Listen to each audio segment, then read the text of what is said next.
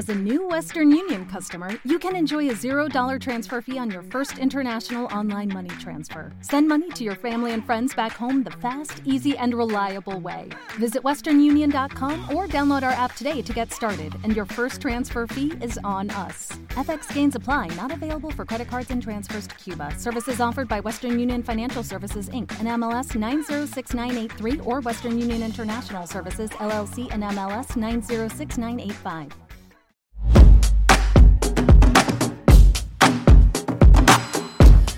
¿Qué hostias pasa en el mundo? Aquí, en los FinPix. Hace tres años estuve aquí, en este mismo podio en las Naciones Unidas. En ese tiempo les dije que este formato era obsoleto y ahora, tres años después, nos damos cuenta que lo es aún más.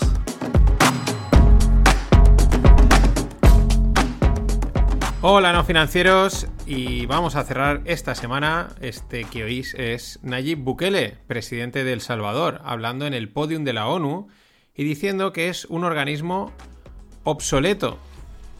Esto es mm, llama la atención, no digo, no, yo no sé si es obsoleto o no, pero es el presidente que utiliza fondos públicos para especular con Bitcoin, haciendo coñas en Twitter, en un país pobre, con dificultades y aquí, pues, eh, con otra cortinita de humo más, ¿no? A decir que si es que la ONU está atrasada, etcétera, cuando tú has estado haciendo, pues, vamos, prácticamente el payaso en, en, general, ¿no? Eh, muy llamativo. Pero es que mira que les gustan las cortinas de humos a los políticos. Es una auténtica debilidad, ¿no? la cortinita de humo, ¿no? Ahora que esto, uff, pues voy a salir aquí a decir esto y a desviar la atención, ya que incluso me retuiteen, hablen de mí y ese tipo de cositas, ¿no? De un poquito de ego, claro porque otra cosa no, pero luego siempre hay. Bueno, vamos a cerrar la semana con un FinPix variado de noticias, con así un remix de, noticias que ya empieza a ser un clásico de los viernes, ¿no? Porque la verdad es que mola cerrar la semana pues con un batiburrillo, con temas menos sesudos, más divertidos, eh, y en esa línea. Pero antes del mix, eh, pues vamos con Musk. Vaya coña, ¿no? Elon Musk. La noticia saltaba a mitad de semana. Parece ser que finalmente comprará Twitter por la oferta inicial que hizo de 44 mil millones de dólares. Y digo parece, porque ya sabemos que Elon da más vueltas que giros de guion daban en Lost o en Juego de Tronos. Em, cuando salió la noticia se decían, bueno, la semana que viene se va a llevar un acuerdo, luego decían, uy, quizás para el viernes o para el jueves, no me acuerdo, ya cuando habrá, esto estará cerrado, y ayer a última hora de repente decían, bueno, están aún los equipos legales ahí acordando cositas, ¿no?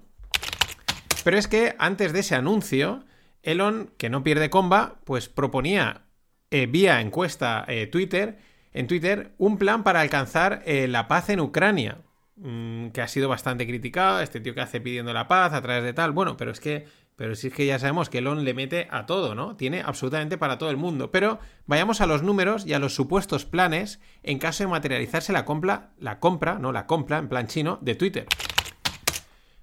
Los números. Cuando Elon lanzó la propuesta de compra, surgieron dudas sobre la viabilidad de conseguir la financiación necesaria, los 44.000 millones o los eh, gazillions que dicen a veces.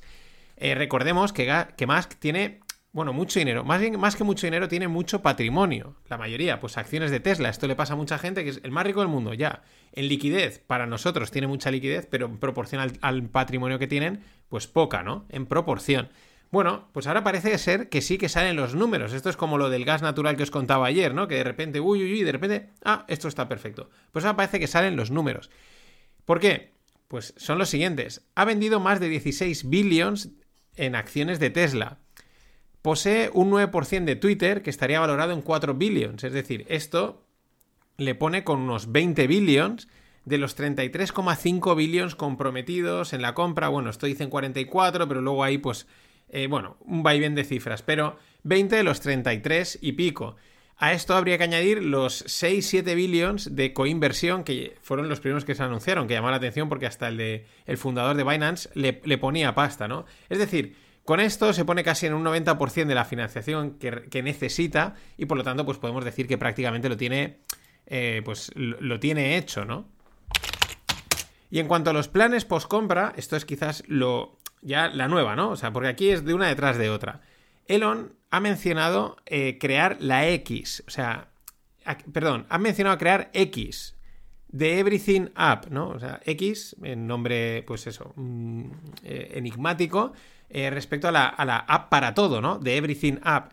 De hecho, esta es la curiosidad, él es el propietario del dominio x.com desde 1999. Esto no es que ya lo tenía trazado, sino pues bueno, el tío estaba metido en todos los fregados y diría, pues ¿por qué no reservar el dominio x.com? Y probablemente igual tenga el A, el B, el C, yo qué sé. Pero bueno, es llamativo, es curioso que tiene x.com reservado eh, como dominio propio desde 1999 y parece ser que lo utilizó en algún momento para PayPal y alguna cosa de estas.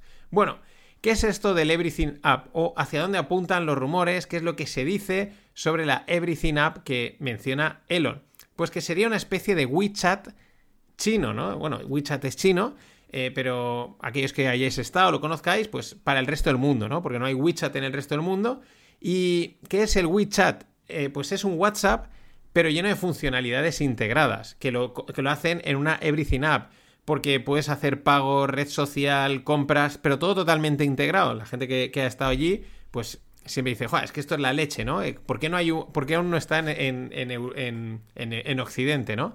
Y parece ser, esos son los rumores, que es esa Everything App iría en esa línea. Pero bueno, el culebrón Elon es que no hace nunca más que empezar, siempre está empezando, siempre. Y vamos ya con el remix el de noticietas, ¿no? Bueno, Google cerrará completamente Stadia el próximo 18 de enero. Desde el portal 13 bits, pues apuntan a cinco razones por las que el gigante cierra su plataforma de videojuegos, que se lanzó a bombo y platillo y tal. Los cinco razones son falta de experiencia en desarrollo de juegos de, de máximo nivel, dificultad para contratar personal, pero bueno, esto lo tiene hoy en día cualquier persona, o sea, perdón, cualquier empresa, falta de público objetivo, pocos juegos y falsas promesas. Habían prometido unos niveles de, creo que pone 4G, 5G o algo así, y al final pues no lo han conseguido. Y al final cierran. La verdad es que, bueno, yo creo que eh, no, no, sé si es un, no, es, no es un fracaso. Al final Google, Amazon y estas tienen sus líneas de negocio súper fuertes y luego lo que hacen, pues, venga, vamos a coger unos cuantos miles de millones porque nos sobran, vamos a probar esto ¿Que va bien? ¿Que no? Pues fuera. ¿Que funciona? Pues lo petan, ¿no? Y, le han metido mil, dos mil millones o los que sean y lo multiplican por 5, por 10 o por 100. Pero su, como dirían, core business, pues su canal de pasta principal sigue a todo tren. Por eso no creo que sea un fracaso. Es una prueba. ¿Ha salido? No ha salido. Bueno, dato interesante. Ryanair registró 15,9 millones de pasajeros en septiembre. En este septiembre. Es el mes más ocupado desde, pues en los últimos tiempos concretamente, marcan un 13% por encima de niveles pre-COVID. Vale, podría, esto apuntaría a, un, a, una recuperación completa o incluso superior del, del transporte aéreo, lo cual, buena noticia. Bueno, Rey Dalio dejará de ser director de Bridgewater, el hedge fund, su hedge fund que tiene el mayor hedge fund del mundo, porque son 150 mil millones bajo gestión, una auténtica pasta. Él tiene un patrimonio de 20.000 millones. Bueno, quien no conoce a Rey Dalio, sobre todo se ha hecho súper popular a través de su libro, de su canal de YouTube, de todas estas historias que, él ha montado de divulgación, de filantropía o de intentar, pues bueno, pues mm, lanzar una noticia y aprovecharla también a través de los mercados, porque no nos olvidemos, esto es Wall Street. Eh, hace un par de días, además, eh, antes de saberse la noticia, bueno, el proceso de dejar el, de ser director de Bridgewater. Ya estaba iniciado, ya está en marcha, dicen que es desde finales de septiembre, pero hace nada, hace un par de días, pues tuiteaba que no longer cash is trash, por aquella eh, famosa eh, de hace frase, entrevista, hace, pues ya no sé si es año, año y medio, en el que decía eh, no, cash is trash con, con Steve, ahora no me sabe el nombre, del, presentador de la de americano típico, que a veces lo pongo por aquí, pero ahora no me viene el nombre. Pero bueno, siempre nos quedará el remix de Cash is Trash. Y otra noticia de grandes fondos, de grandes masas de dinero. Greg Abel es el designado sucesor de Warren Buffett, esto es desde hace tiempo, pero es que amplía de manera significativa su participación en Berkshire Hathaway, adquiriendo un buen paquete de acciones y enseguida pues se, se, disparan, ¿no? La rumorología de, uy, ¿por qué estará haciendo esto? ¿Qué estará pasando? Igual hay movimiento. En fin, esa es la noticia.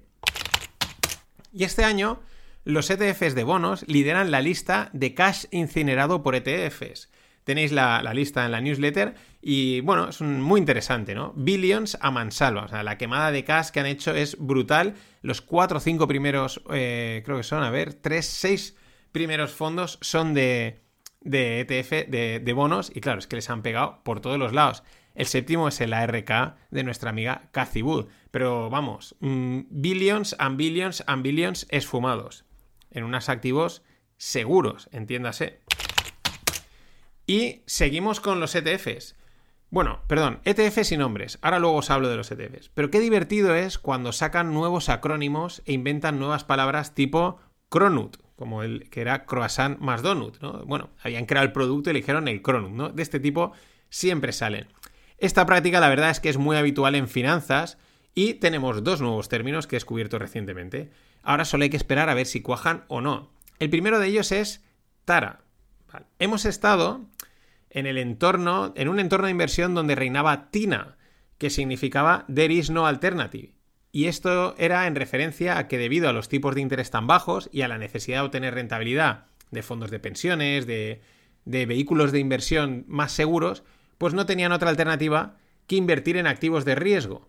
Por eso es Tina, there is no alternative. Pero ahora llega Tara para sustituir a Tina. Así de divertido es esto. ¿Qué significa Tara? There are reasonable alternatives. Esto lo dice eh, prácticamente también Goldman. Hay hay alternativas razonables. En este caso se referirían a los bonos eh, que han sido muy cascados y que algunos empiezan a ver alternativas razonables, ¿no? Como um, aquí esto pinta bien. Os dejo también el enlace a un, artículo de, Julius Baer, que es un banco suizo, cómo critican también esto, ¿no? Hablan, dice, de los BRICS a los FANGs, de los FANGs a los TINA y de TINA a TARA. Y esto es un cachondeo. Y la segunda palabra después de TARA es TREVENTS que surge de fusionar events, eventos y trends, tendencias. Sería, podríamos decir, eh, eh ten, de eventos o algo así, si fuese en castellano. Es que el inglés se presta muy bien para estas tonterías. Trevents, events más trends. Este nuevo concepto sale de Bloomberg, sí que me parece. El otro aún vale, eh, este me parece ya una auténtica tontería, pero porque al final es conjunción, diría yo. Porque es para mí el ejemplo eh, que ponen en Bloomberg es la conjunción de subida de dólar, la invasión de Ucrania, la caída de crecimiento de China con Xi y el colapso de la República Islámica de, Irán. Como un trevent, ¿no? Como esa mezcla entre un evento y una tendencia que cuajan ahí y cuidado, ¿no? Mm, bueno, pues a escribir un artículo, a rellenar, igual acabas teniendo una palabra que usan hasta el día, hasta el día del juicio final en los, mm, en los tabloides financieros. Y de crear palabras a crear ETFs. Vamos con dos casos que ponen de relieve la facilidad y el auge en la creación de estos Exchange Trade Funds. El primero, BAD ETF. Este me lo pasaron por el grupo de Telegram, eh, guardé el enlace y no acuerdo quién era, pero le mando un saludo, gracias, me mola mucho, BAD ETF. Como bien dice el, el nombre, va de cosas malas. Es decir, Invierte en alcohol, apuestas y drogas. Pues oye, esto debería ser una máquina de hacer dinero, porque anda que no generan cash flow como locos este tipo de negocios. Y del BAD ETF al Jim Cramer ETF. Tutel Capital, que ya lanzó el SARK ETF, sin la H, S-A-R-K, y ya he dicho el nombre clave, era un ETF que se ponía corto del ARK, del, del fondo de Cathy apostaba a lo contrario de lo de Cathy Pues bueno, Tutel Capital continúa con, sus apuestas y ahora lanza el inverso de Jim Cramer. Si no conocéis a Jim, quizás conozcas a Gonzalo Bernardos. Gonzalo es un economista televisivo español que no acierta ninguna predicción. Más bien sucede siempre lo contrario. De hecho, en Twitter está la coña del indicador Bernardos. Pues bien, Kramer, presentador de la CNBC, podríamos decir que es el Bernardos español o al revés. Bernardos es el, el Kramer español. Pues bien, ahora Tutel Capital ha lanzado este ETF, el SJIM, que apuesta contra las predicciones de Jim. Y reitero que más allá de la anécdota, de lo divertido, etc., es un ejemplo del auge y facilidad en la emisión de ETFs al otro lado del charco. Eh, lo, lo, comentamos con Fernando en el webinar, en, el podcast, en el, en el curso de fondos.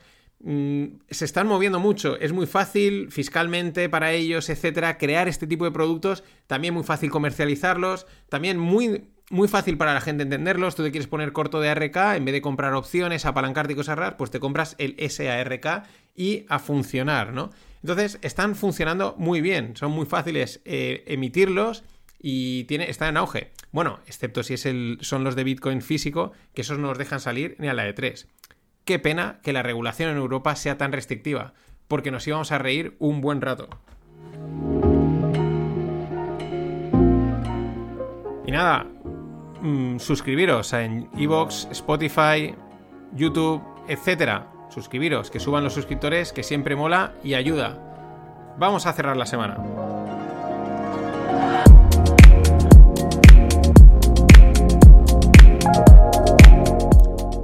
Y esta semana tan bancaria, porque hablé de lo de ha sido los temas, lo de los credits, perdón, los credit default swaps de Credit Suisse. El, ayer era qué le pasa a la banca, el otro día era lo de, el martes era lo de Reino Unido, la quiebra del sistema de pensiones que no ha llegado a pasar.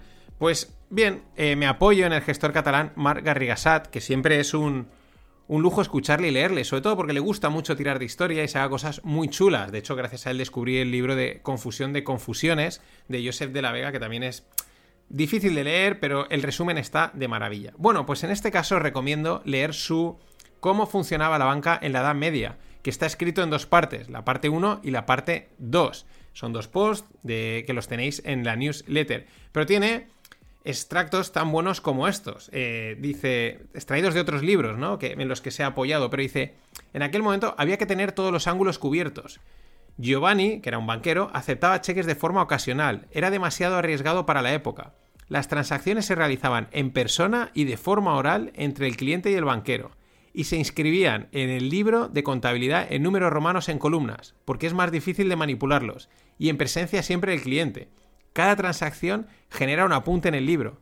Y dice, a diferencia del bullicio de los barrios colindantes como el Mercato Vecchio, en la actual Piazza de la República, o cerca de Orsan Michel, hay mucho silencio y muchas anotaciones con pluma en los libros de contabilidad. Y dice, las finanzas suelen ser silenciosas. También otra, otra, frase que me ha gustado mucho que dice, el dinero, igual que con el misticismo, prospera a través de los rituales. Son dos posts muy extensos y no dan para, este espacio, no dan para que los cuente aquí al detalle y además, qué menos que darle el mérito a Mark y echarle, oye, unas visitas, leerlo, etc. Pero al igual que sucede con Confusión de Confusiones de Joseph de la Vega, que dices, pero si es que esto no ha cambiado, con esta historia de la banca medieval te das cuenta de que el fondo, nada, es que ha cambiado poco. Es que, mm, vamos, hemos metido tecnología y tecnología, pero aquí habían cosas que ya están muchas eh, eh, inventadas, como bien dice Mark Dice, la banca medieval en el siglo XIII en Europa usaba técnicas financieras y modelos matemáticos muy parecidos a los actuales. Monasterios ingleses realizaban forwards con lana, con los bancos mercantes toscanos, con los Ricci di Luca a la cabeza, forwards. Y también hacían, se ve que, swaps, en fin, que está todo inventado. Aunque hay gente que le duela, pero es así. Bueno, cierro la semana haciendo. Normalmente es el. Como nos vamos de fin de. El, el del weekend. Pero hay que hacer un tributo al Cash Istras y a ese gran remix. Así que ahora sí. Hasta el lunes. The question is when, do you, when do you jump off the train? But, the, but the, also the question is what do you jump into when right. you jump off the train? And the issue is you, you can't jump into cash. Cash is trash. Okay? cash is trash. Okay